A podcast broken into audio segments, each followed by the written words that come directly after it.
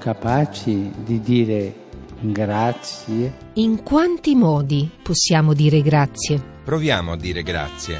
A qualcuno? Per qualcosa. I grazie. I grazie. Esercizi di gratitudine quotidiana.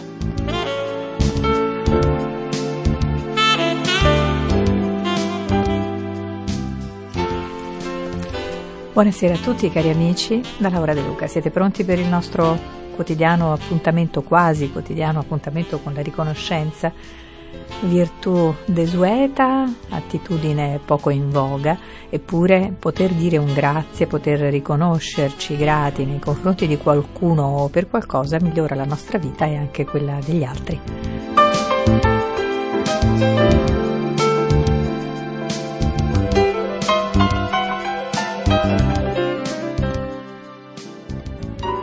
Radio Vaticana e grazie. Allora, avviso che il mio grazie di oggi potrebbe suonare filosofico, anzi senz'altro suonerà così, perché consiste proprio nel più classico elemento della filosofia, della speculazione, ovvero il dubbio. Io oggi vorrei dire grazie per il dubbio, per i dubbi, per la facoltà che abbiamo tutti di porci domande, di metterci in discussione. Gioia e dubbio sono entrambe esperienze che fanno parte della nostra vita. All'esplicito invito alla gioia del profeta Isaia, si rallegrino il deserto e la terra arida, esulti e fiorisca la steppa, così dice il profeta, si contrappone nel Vangelo il dubbio di Giovanni Battista. Sei tu colui che deve venire o dobbiamo aspettare un altro? Così Francesco ieri all'Angelus di mezzogiorno. Grazie per il dubbio, grazie per i dubbi. Beh, se non avessimo dubbi, se fossimo sempre graniticamente certi delle nostre idee, probabilmente non ci muoveremmo di un millimetro, la vita sarebbe davvero una noia, sarebbe priva di qualsiasi progresso, di evoluzione, di svolta, di scoperte. E il dubbio inteso anche come il primo gradino del ripensamento, ogni persona intelligente eh, è anche capace di rivedere le proprie idee, le proprie conv- convinzioni. Un esponente della cultura dadaista di inizio Novecento ha lasciato scritto, Francis Picabia, eh, la testa è rotonda per permettere al pensiero di cambiare direzione, Vabbè, sempre entro certi limiti, evidentemente. Ma pensiamo appunto ai grandi dubbi della storia, la parte per il tutto, uno per tutti. Il dubbio di Copernico, di Galileo, eh, che la Terra non fosse al centro dell'universo. Questi dubbi di questi grandi scienziati nessuno li ha documentati, possiamo semplicemente immaginarceli. Ebbene, i dubbi di questi scienziati di così tanti secoli fa, di fronte appunto alla cosmologia, alla scienza del loro tempo, che era più antica di loro, che affondava in tanti secoli addietro, che si rifaceva appunto a modelli, a fantasie dell'antichità, questi dubbi hanno consentito alla scienza di andare avanti. In generale la storia, la scienza sono progredite solo grazie ai dubbi di uomini avvertiti, non particolarmente più intelligenti di altri, però che hanno ascoltato, che hanno avuto l'umiltà, la prontezza di ascoltare una vocina dentro di loro che dissentiva dal pensiero dominante, no? che poneva una domanda, magari scomoda, magari senza risposta. Sei tu colui che deve venire? Sei proprio tu? O aspettiamo un altro? Povero Giovanni Battista, no? con il suo dubbio immenso, eppure lecito, che gli permise, una volta riconosciuto Gesù, una volta vistolo in faccia, guardatolo negli occhi, di testare la propria fede, la propria adesione al progetto di salvezza di Dio. E allora oggi grazie per i dubbi, i sani, produttivi, autorevoli, vorrei dire, dubbi delle nostre giornate. Radio Vaticana, grazie.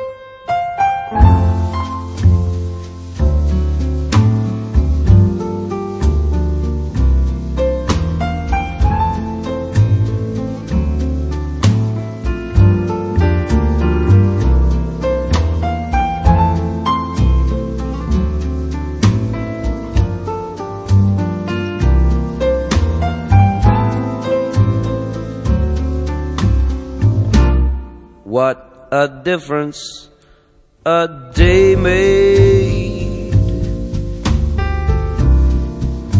24 little hours. Bought the sun and the flowers where there used to be rain.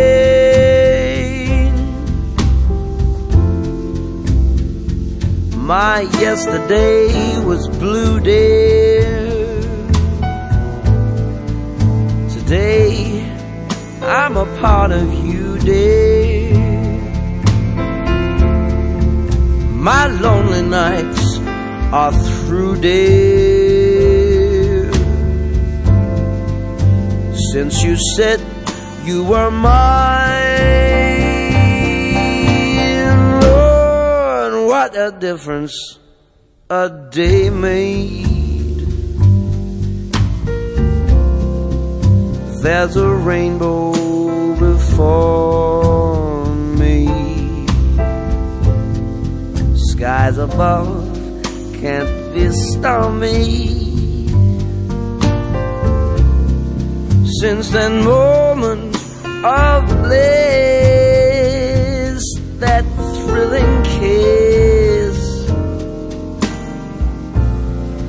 heaven when you find romance on your menu.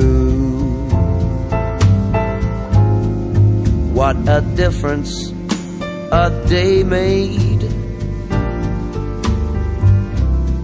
And the difference is you.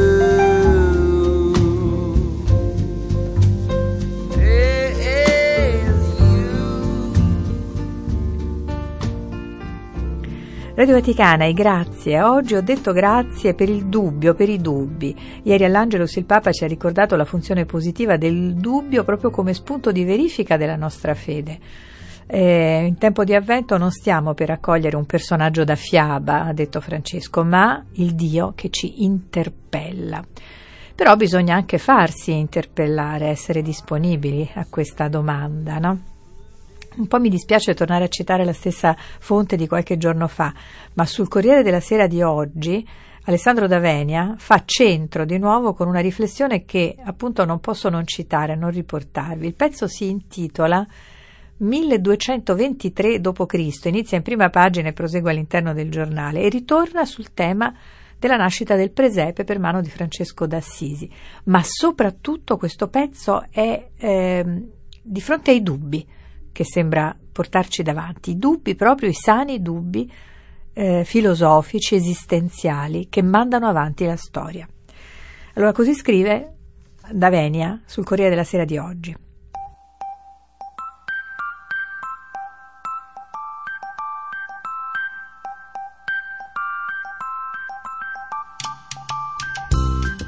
Primo presepe non aveva statue o personaggi, ma uomini e donne reali con le loro vite piene di fatiche e di gioie, radunati per la messa. Il gesto di Francesco lancia una sfida culturale che riguarda tutti, credenti e non, il nostro rapporto con lo scorrere del tempo. L'uomo nella storia ha elaborato due modi di fermare l'orologio, vivere nel passato o nel futuro. Per questo l'antropologo Levi Strauss divideva la società in fredde o calde. Le società fredde, riproducendo il passato con riti e miti, cercano di annullare lo scorrere del tempo e difendersi dall'irruzione della storia. Le società calde amano invece il divenire e attraverso la tecnica cercano invece di accelerare il tempo e l'avvento del futuro. Si tratta di una semplificazione, scrive Davenia, perché in ogni cultura si mescolano correnti fredde e calde, ma è vero che ciascuna ha note dominanti. Quella dell'antica Grecia, ad esempio, è una cultura prevalentemente fredda, lotta contro il tempo che tutto divora, cercando di riattualizzare l'età dell'oro. Per una cultura cosiddetta tradizionale il divenire è un male, il nemico dell'uomo è l'oblio, l'immortalità è nella memoria. Esistere significa resistere all'usura del tempo, essere memorabili come Achille. La modernità invece è prevalentemente calda, è nel potere dell'uomo domare il divenire, spronarlo al galoppo per raggiungere il paradiso in terra. Non è nel passato che si trova l'energia per affrontare il presente, ma nel futuro. L'età dell'oro va realizzata con il progresso e la tecnica, dunque l'azione, non la memoria, rende immortali. Esistere significa immergersi nella corrente della storia. Queste due visioni del mondo ci guidano nelle scelte che facciamo nella vita di tutti i giorni, ma nonostante la loro spinta creativa, la fatica del vivere e lo scorrere del tempo restano un peso. Perché in quel passato o in quel futuro aurei la mia vita così com'è non c'entra. Non c'ero o non ci sarò. Perché quindi sono nato così e vivo qui e adesso? Il presepe di Francesco dà un'altra risposta. In principio era il verbo e il verbo si fece carne. Adesso, cioè per affrontare la vita, non basta credere nel passato o nel futuro, ma serve farsi carne, accettare il tempo del presente. Cristo fa per trent'anni il carpentiere in un paesino sperduto della Galilea. Se l'Eterno si fa tempo, allora il tempo è anche eternità. Gli uomini inventano divinità da Prometeo al progresso che li liberino dal peso della vita. Nel presepe, invece, la mangiatoia non lascia spazio a teorie, questo peso viene accettato e riempito di senso. Il lavoro, la festa, la fatica, il riposo, il pianto, la gioia, la malattia, il fallimento, la noia, il male, le relazioni, la meraviglia, la paura, tutto, proprio tutto, è occasione di vita. Il presente non è una condanna da scongiurare, mitizzando il passato, ah, quanto era meglio prima, o il futuro sarà meglio dopo, ma una sfida. La libertà diventa così la chiave dell'esistenza, in quanto capacità di vivere ogni momento nella pienezza di senso che decidiamo di dargli. Per questo amo la frase di Cristo non preoccupatevi del domani, a ogni giorno basta la sua pena, che fa il paio con chi vuol venire dietro a me, prenda la sua croce ogni giorno e mi segua. L'unità di misura del tempo è per lui ogni giorno. La vita di oggi, con tutto ciò che contiene, diventa l'occasione in cui essendo sempre comunque libero di amare Dio e gli altri, si può dare senso a ogni istante, nulla è assurdo e nulla va sprecato. Non è un vivere alla giornata, ma un vivere la giornata, né nostalgici né utopisti, ma radicati e radicali nelle 24 ore. Nel presepe di Francesco il presente è tutto.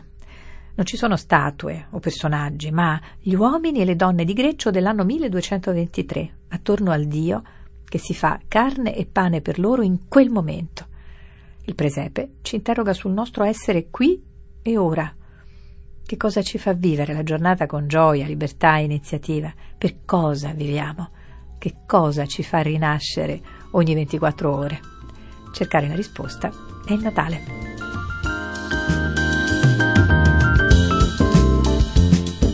Belli, bellissimi i dubbi sani e produttivi eh, le domande esposte da Alessandro Davenia sul suo pezzo d'apertura del Corriere della Sera di questa mattina.